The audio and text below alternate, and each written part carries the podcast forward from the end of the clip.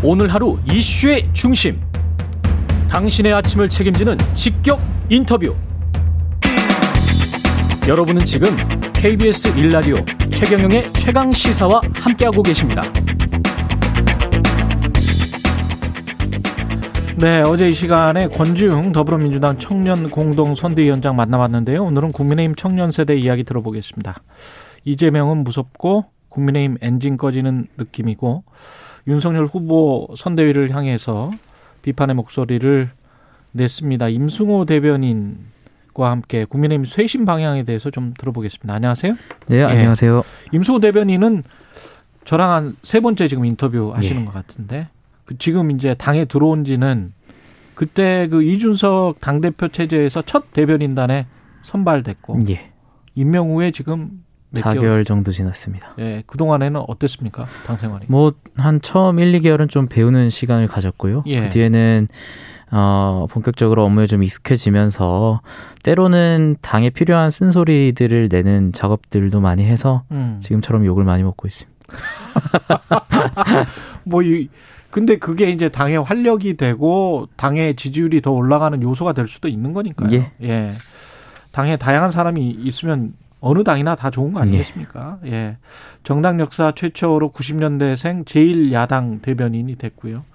국민의힘 내에서의 본인의 입지나 역할이나 이런 거에 지금 어 특히 이제 홍준표 의원이 어 젊은 세대 인기를 네. 받다가 청년 세대가 조금 좀 이탈하는 그런 음. 측면들이 있었잖아요. 위협을 받는다.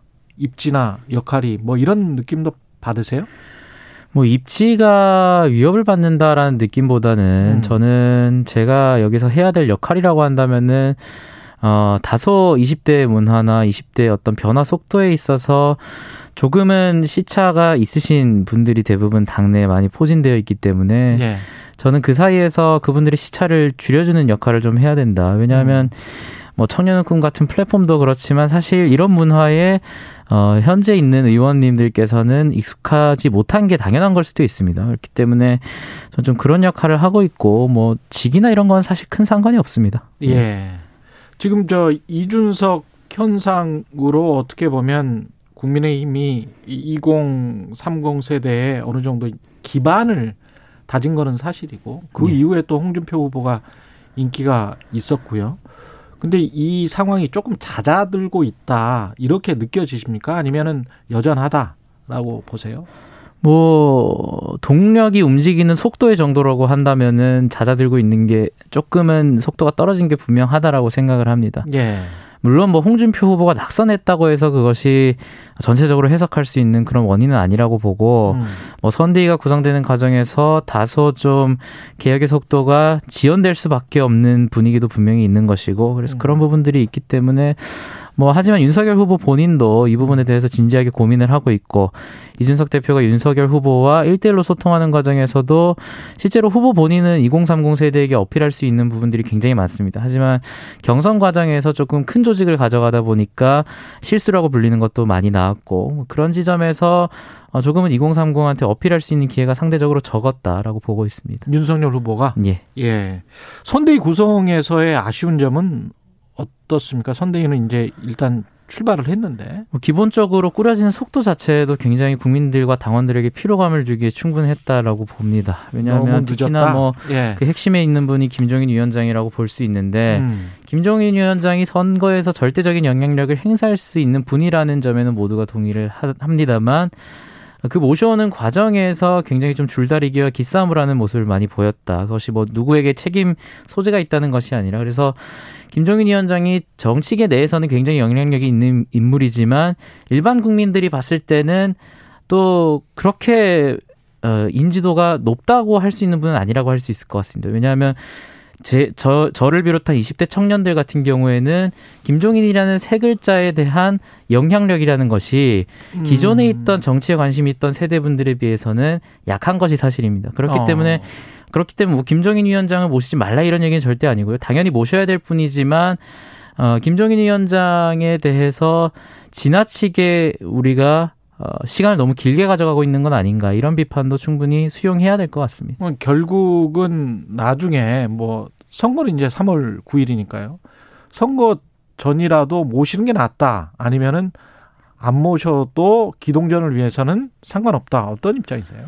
저는 모셔야 된다, 안 모셔야 된다라는 네. 질문이라면 당연히 모셔야 된다라고 봅니다. 그리고 음. 그 시기는 굉장히 빠를수록 좋고 지금 선대위안이 1차 선대위안이 꾸려지는 과정인데 그 안에 당연히 포함되는 것이 저희 당에서는 당연히 좋은 입장이지만 만약에 이번에 끝까지 고사를 하신다면 음. 이후에 2차, 3차 인선에서도 충분히 합류하실 가능성이 있다라고 보고 있습니다. 그래요. 그 SNS를 통해서 불과 몇 개월 전만 해도 활력이 넘쳐나던 신선한 엔진이 꺼져가는 느낌 이라고 표현하셨는데 이거는 구체적으로 어떤 의미인지 궁금하네요. 뭐 문자 그대로 사실은 어, 선대위가 음. 꾸려지는 과정에서 지연될 수밖에 없는 측면도 있긴 하지만 예. 어, 이렇게 지나치게 큰 조직을 가져가려는 것이 아닌가라는 생각이 들었습니다. 그리고 제가 이 시기에 이런 글을 이런 글이 필요하다라고 생각했던 이유는 음. 민주당 같은 경우에는 선대위 구성에 한번 실패를 했고 지금 쇄신 작업에 들어갔습니다. 그리고 이재명 후보는 연일 엎드리는 모습을 보이, 보이고 있고 한 일주일 정도 계속 사과 눈물을 보이고 있어요. 그리고 예.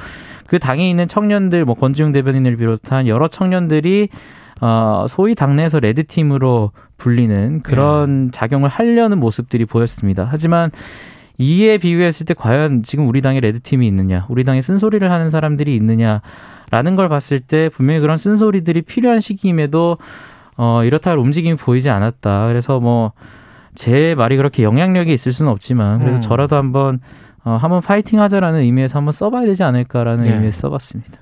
큰 조직에 비해서는 숨소리가 지금 없다라는 예. 거는 돌이켜 이, 이야기를 해보면은 큰 조직이 너무 윤석열 후보 중심으로 짜여져 있다 이런 뜻인가요? 윤석열 후보 중심이라기보다는 음. 어, 아무래도 대선에 있어서 기존에 해왔던 선거를 본다면 조직 선거의 측면이 굉장히 강했는데 예. 뭐 이준석 대표도 여러 번 언급했듯이 그런 트렌드는 이제 바뀌고 있다라고 저는 봅니다. 특히나 아. 코로나 시국에서 선거 운동 자체의 형태가 바뀌고 있고 지난 보궐 선거와 저희 당의 당 대표 선거를 봤을 때 당대표 선거 같은 경우에는 이준석 당대표는 한 두 분 정도 데리고 선거를 치렀거든요. 그런데 조직 측면에서도 압도적인 어, 상승세를 보였습니다. 그렇기 때문에 어, 최대한 빨리 선대위를 구성하고 작고 단단한 실무진 위주의 선대위로 가더라도 충분히 윤석열 후보의 매력을 보여줄 수 있지 않겠나. 그리고 오히려 윤석열 후보의 매력이라는 것은 어, 실제로 상당히 말을 많이 하시는 분이고 자신의 철학도 있는 분입니다. 다만 예. 경선 과정에서 제가, 제가 지켜봤을 때는 선거 조직의 규모가 캠프 조직이 너무 크고 또 그런 만큼 주위에서 다양한 해석과 다양한 핵심 관계자의 말을 빌린 보도들이 언론들에 쏟아져 나오면서 윤석열 후보의 매력이 가려지는 측면, 이 컸다라고 생각을 합니다. 그런 아. 지점을 반영해서 이번 대선 같은 경우에는 선대위가 굳이 그렇게 클 필요가 있냐라는 생각을 하게 된 겁니다. 그렇군요. 그러니까 선거가 점점 조직 선거가 아닌 뭐라고 해야 되나요? 그러니까 군사로 따지면 뭐 현대전의 선거, 그러니까 예. 인터넷을 활용한 선거들이 굉장히 많은데 이게 너무 비대하게 구성을 해서 조직 선거 쪽으로 가는 거는 구식이다 이런 뜻이겠네요. 그렇게 해석하셔도 될 것 같습니다. 예. 예. 이재명 더불어민주당 대선 후보를 향해서는 솔직히 좀 무섭다. 이거는 또 무슨 의미일까요? 당연히 이재명 후보를 칭찬한 건 아니고요. 예. 다만 최근에 있었던 태세 전환에 대해서는 저희가 굉장히 무겁게 느껴야 된다. 이재명 후보는 굉장히 전략적인 사람입니다. 음. 이재명 후보가 어쨌든 지금 어, 성남시장과 경기도지사를 거쳐온 인물이고 예. 어, 변화는 여론에 따라서 상당히 실용적인 정책들을 많이 취하는 듯한 모습을 보이면서 음. 지자체 평가에서 오랜 기간 동안 1위를 차지한 것도 분명한 사실입니다. 이에 반해서 그렇다면 우리는 이재명 후보의 이런 변화를 그냥 한번 쇼라고 침 뱉고 넘어가는 그런 분위기가 되어서는 안 된다. 이 태세 전환이랑은 굉장히 무섭습니다. 예. 이재명 후보는 그렇기 때문에 이재명 후보의 태세 전환에 대해서 우리가 좀 무섭게 느낄 필요가 있다. 그리고 어, 어쨌든 지금 지지율 조사 추이에서 컨벤션 효과가 꺼지면서 이재명 후보가 윤석열 후보를 추격하는 모습이 보이고 있는데 예. 마침 이재명 후보가 이런 모습을 보인다는 점은 음. 저희가 굉장히 경계해서 봐야 된다라고 생각합니다. 이런 목소리들 그러니까 일종의 아까 레드팀 이야기했어요. 그러니까 이게 쉽게 이길 수 있는 선거가 아니다. 이겼다 네. 이미 이겼다라고 생각하지 말자. 그래서 다른 쪽도 많이 보자. 그렇게 생각하는 그런 사람들이 모여서 뭔가 좀 선대를 혁신할 수 있는 방향을 만들고 그걸 뭐 선대위나 당에 개진하고 이런 통로는 열려 있습니까? 뭐 그런 공식적인 모임이 열려 있지는 않지만 예. 사실 대변인단 자체가 저희는 굉장히 젊게 구성이 돼 있습니다. 뭐 예. 양준우 대변인, 신인규 대변인 그리고 김현주 대변인께서는 저희 또래 세대는 아니지만 또 저희와 굉장히 많은 생각을 공유하고 있는데 어 이번에 SNS 글을 올린 다음에 한 두시간 뒤에 또 신인규 대변인이 유사한 글을 올려 가지고 예. 뭐 기자분들은? 기획하고 올린 거냐 이런 말을 했는데 짠 건 아니었고 그 다음 날될 예. 때까지 전 신인규 대변인이랑 전화나 문자 하나도 예. 공유를 하지 않았. 이런 모습을 본다면 저희 대변인단은 굉장히 비슷한 공유 생각을 공감. 공유하고 있다라고 말씀을 드리고 싶고 예. 사실 예.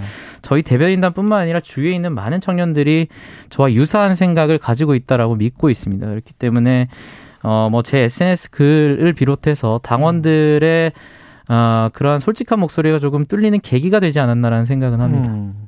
국민의힘 윤석열 후보도 같이 미래위원회를 두는 방안을 검토하고 있는데 이것도 같은 맥락으로 비슷한 맥락으로 볼 수 있을까요? 마지막으로? 예, 뭐 미래위원회가 네. 뭐 명칭이나 어떤 역할에 대해서 구체적으로 정해진 바는 없지만 음. 아마 이런 목소리를 반영할 수 있는 조직이 될 것 같습니다. 다만 제가 우려하는 지점은 지금 민주당 같은 경우에 청년 선대위라고 선대위의 청년 조직을 따로 떼가지고 만들고 있어요. 예.